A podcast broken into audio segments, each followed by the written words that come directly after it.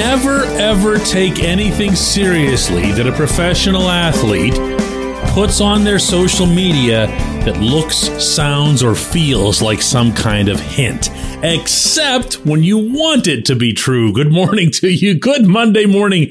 I'm Dejan Kovacevic of D K Pittsburgh Sports. This is Daily Shot of Steelers. It comes your way bright and early every weekday if you're into hockey and or baseball. I also offer daily shots of Penguins and Pirates where you found this. Terrell Edmunds, who's not super active on Twitter and Instagram, and as a reporter, you have to follow all of these accounts, including all of the silliness and roll your eyes material that comes along because you never know when there might be something substantive. I'm not sure this was, but for T E to put on his Instagram yesterday, thankful, with a little prayer emoji there, sure sounded like he was, you know, thankful. And in addition to that, in his Instagram story, he made a remark to some effect about how hard work pays off, and now that it's paid off, he's going to continue to be humble and stay at it and whatever else. It sounds like what you say after you have a contract agreement. Okay. Now, it might not be. I'm not him. I'm not his agent. I'm not the Steelers. And I'm not an Instagram mind reader. However, it's fun to share that kind of stuff. And it's fun in particular where it relates to T E because I think this team needs to sign this player. Not wants. I don't see it as a want. I see it as a need, and I see it on multiple levels. I'm going to share those with you this morning. One is that T E has been Minkah Fitzpatrick's partner, obviously. With Minkah, you have a first-time All-Pro. You want to make sure that he has the tools that he needs to continue playing at his level. Otherwise, you're wasting one of your two best assets on the entire roster. Okay. We can agree on that much, right? We can agree no matter what you thought of T E being a first round pick. And I know that stigma sticks with people forever because you're expected to be Troy Polamalu if you're a first round safety. T E's never going to be that guy. He never was that guy. He's not a splash guy. He's not even necessarily a, a great pass coverage guy. What he is, is a great partner for Minkah. Let's not pretend that matters. Two, T E's coming off a season that silenced all but the most cynical of his critics, all but those people who just can't ever acknowledge that they're wrong about anything. What can you expect at Point Park University in downtown Pittsburgh? Respect, rigor, relevance. That's the Point Park Pledge. You'll be treated with respect while being challenged and supported academically to graduate with career-ready, relevant skills. Visit point park dot e d u to learn more. Those th- those can't be helped. Those are the ones who think the T E should have been Troy, like from the first snap he took and never looked back. Nothing you can do about that. If you paid attention to him and you know your football, and if you press play on a show called Daily Shot of Steelers, you probably do, then you know what I'm talking about. Because he was steady, he was smart, he was physical, he was reliable when it comes to tackling, which is a pretty big deal in this defense because you weren't necessarily getting it from your inside linebackers. And he's as reliable overall as anyone on the entire roster. And I'm talking about for years now. T E doesn't miss football games. He's as durable as it gets. And that's saying something for an individual who performs with a punishing style. Number three, and it is not that in uh, order of priority, because I think number three is going to be a big deal in twenty twenty-three because you might see three safeties in the defense again. Now, of course, that plan got scuttled big time with DeMonte Casey's injury. And we'll see what his status is with the Steelers moving forward. But they really liked him, and you started to see why when he came back late in the season. The three safety set uh, the Steelers aren't exactly at the forefront or the vanguard with it, but there are other teams that have kind of paved the way there, and you could tell that between Mike Tomlin, Terrell Austin, and of course Brian Flores being here, that they were gravitating toward it. They were even looking at it as far back as training camp. And to hear them talk about it, they were super excited about it, and they were super disappointed when they couldn't do it. And I, I got to tell you, I, I just, look, I'll always acknowledge bias when it's in play. I'm a T E guy, love the guy off the field, think he's just terrific, think he's got character oozing, not just from the performances that you see on the field, but off the field. He is as passionate as anyone in that locker room about the Pittsburgh Steelers. And that's where the story gets even better. Because if you go back to around this time last year, you'll recall this, the Steelers pretty much let, let him walk. They said, you know, you want to test free agency? Okay, go right ahead and do that. And he was out there. And then he was out there. And then he was out there some more. And then the water started running out.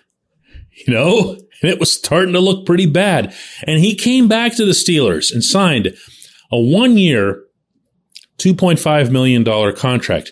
Nowhere near what he thought he'd get. And, and, and understanding here that it was not a safeties market. Okay, safety as a position has, for whatever reason, gone into one of those cycles where it's not valued unless you are a Minkah type.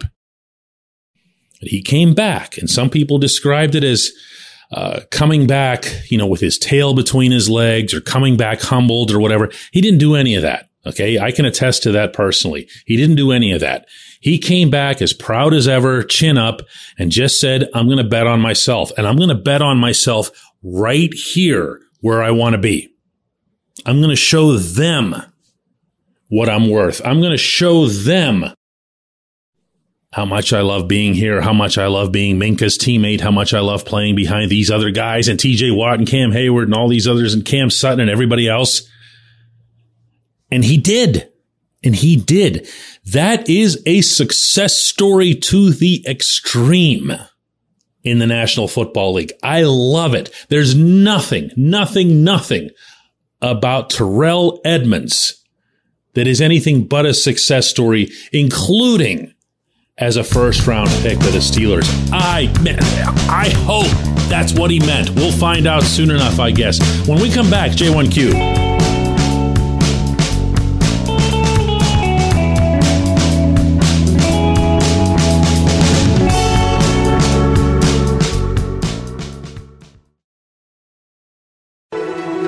This segment of Daily Shot of Steelers is brought to you by the personal injury law firm of Luxembourg, Garbett, Kelly, and George, L G K G.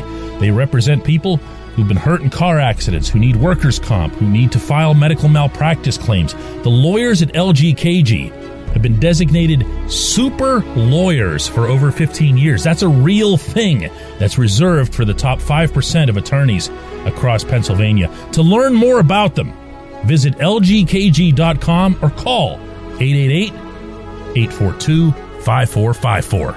L G K G.